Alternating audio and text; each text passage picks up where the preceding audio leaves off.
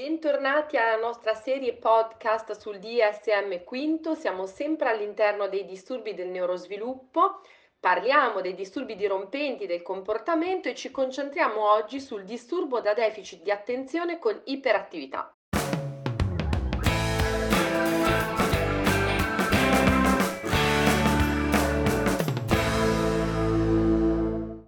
Andiamo a vedere quelli che sono i criteri diagnostici secondo il DSM quinto.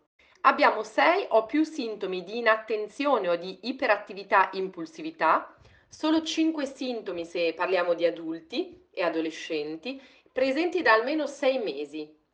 Abbiamo un esordio prima dei 12 anni di età, il disturbo presente in almeno due contesti, quindi casa, scuola oppure gioco, sport, e una compromissione significativa del funzionamento globale, scolastico, sociale o occupazionale. Quando si propone una diagnosi di ADHD bisogna specificare se è una manifestazione combinata, se è una manifestazione con disattenzione predominante o se è una manifestazione con iperattività e impulsività predominanti. Quali sono i sintomi dell'inattenzione? Quindi abbiamo capito che ci sono tre sottotipi. Inattenzione, iperattività e impulsività e combinato. Andiamo a vedere i sei sinto- gli sintomi, tra cui almeno sei devono essere presenti nel repertorio comportamentale per porre una diagnosi di ADHD. Spesso non riesce a prestare la cura per i dettagli o commette errori di distrazione nei compiti scolastici o sul lavoro. Trascura o mette dettagli, il lavoro non è accurato. 2. Ha spesso difficoltà a mantenere l'attenzione sui compiti e anche sulle attività di gioco lezione, conversazione, l'ascolto di una fiaba. Spesso sembra non ascoltare quando gli o le si parla direttamente. La mente sembra altrove, anche in assenza di distrazioni evidenti.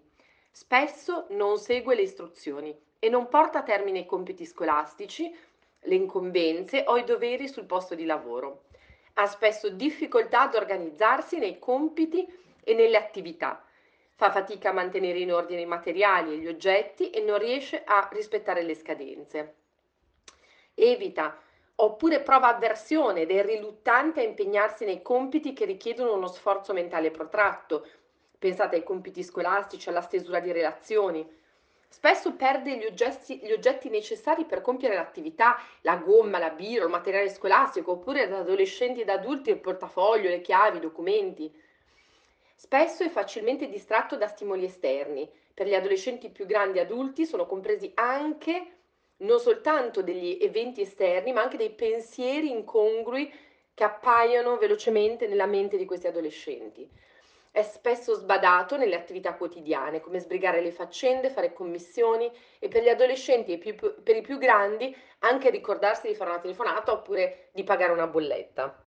Passiamo adesso ad analizzare quali sono i sintomi di iperattività impulsività, di cui come dicevamo almeno 6 devono essere presenti da almeno 6 mesi, per parlare di eh, disturbo da deficit dell'attenzione con iperattività e la presenza anche della componente di iperattività e impulsività. Spesso agita o batte le mani o piedi o si dimena sulla sedia, spesso lascia il proprio posto quando non potrebbe, in classe, in ufficio Spesso scorrazza o salta quando non dovrebbe. Per gli adolescenti e gli adulti anche soltanto il sentimento di irrequietezza viene considerato un criterio. È spesso incapace di giocare o svolgere attività ricreative tranquillamente. È spesso sotto pressione, come se fosse azionato quasi da un motore interno. È incapace di stare fermo per un periodo di tempo prolungato, come nei ristoranti oppure durante le riunioni. Spesso parla troppo. Spesso spara una risposta prima che la domanda sia stata completata. Completa le frasi dette da altri, non attende il proprio turno nemmeno nelle conversazioni. Ha spesso difficoltà ad aspettare il proprio turno e questo si può vedere mentre aspetta in fila, per esempio durante gli sport o in classe. Spesso interrompe gli altri o è invadente nei, nei loro confronti, quindi interrompe le conversazioni, giochi, attività e utilizza per esempio le cose degli altri senza chiedere il permesso. Bisogna tornare però a ricordare il secondo criterio, cioè questo livello di inattenzione e o iperattività e impulsività è inappropriato rispetto al livello di sviluppo ed è presente prima dei 12 anni. Quindi deve essere significativamente più grave di quello osservato in altri bambini della stessa età e più grave in bambini che hanno lo stesso livello di sviluppo, se c'è una compromissione per esempio delle abilità intellettive. Deve essere presente in diversi contesti. E assistiamo, essendo un disturbo nello sviluppo, a, uno, a una difficoltà, un disturbo che si modifica con l'età, ma che può essere presente per tutta la vita. Un altro elemento assolutamente importante è che in alcune condizioni è difficile vedere il disturbo da deficit dell'attenzione e iperattività, per, per esempio se per il bambino è una situazione nuova, se è assolutamente stimolante. E quindi in queste condizioni è veramente molto complesso accorgersi che c'è la DHD. Qual è la prognosi per questi bambini con ADHD? Abbiamo una persistenza dei sintomi in adolescenza e in età adulta e di solito predispone ad outcomes abbastanza negativi, Abbiamo minori risultati accademici, un più alto rischio di abbandono scolastico, la comparsa di comportamenti antisociali e a volte l'abuso di sostanze. La ricerca evidenzia minori prospettive lavorative ed economiche e un più alto tasso di mortalità per incidenti stradali. Un excursus veloce sull'epidemiologia, gli indici di prevalenza sono diversi negli Stati Uniti, in Europa e in Italia, la prevalenza della DHD in Italia è stimata tra l'1,5 e il 7,1% dei bambini in età scolare e la prevalenza è maggiore nei maschi rispetto alle femmine. La letteratura evidenzia cause genetiche ancora non ben delineate e fattori di rischio ambientale pre e perinatali. Concentrandoci sui fattori di rischio ambientali abbiamo un'esposizione in utero a stress materno, fumo, alcol, sostanze d'abuso e farmaci. Altri fattori di rischio di tipo psicosociale che appaiono correlati alla DHD, sebbene non siano la causa, sono un basso reddito, conflitti familiari e genitori ostili. Esposizione a severe e precoce deprivazione sociale appare invece come un fattore causale.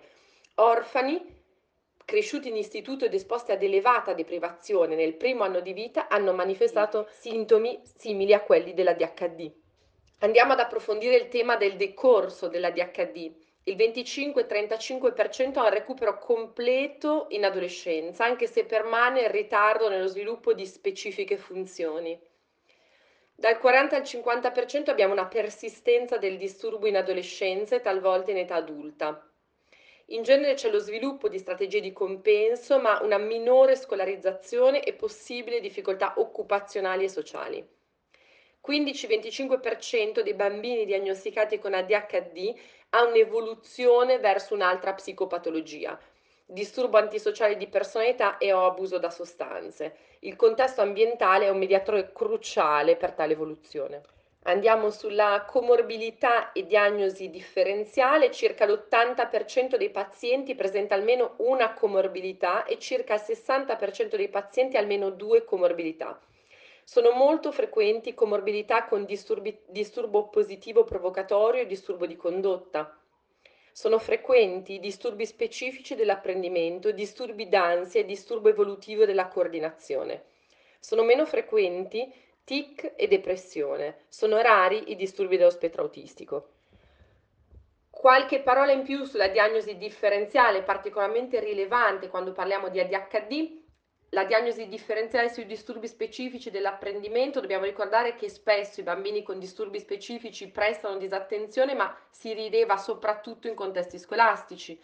Disabilità intellettiva. I bambini con disabilità intellettiva possono manifestare tutti i sintomi della DHD, che devono tuttavia essere eccessivi rispetto alla loro età mentale.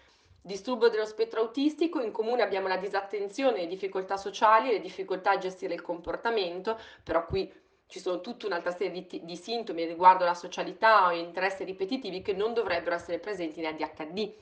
I disturbi d'ansia sono presenti disattenzione per le preoccupazioni e ruminazioni e uno stato di irrequietezza che va distinto dall'irrequietezza che caratterizza la DHD, i disturbi depressivi abbiamo disattenzione, ma solitamente limitata all'episodio depressivo. In tutti questi casi è bene tenere presente in che contesti abbiamo presenti i sintomi da quanto tempo sono presenti.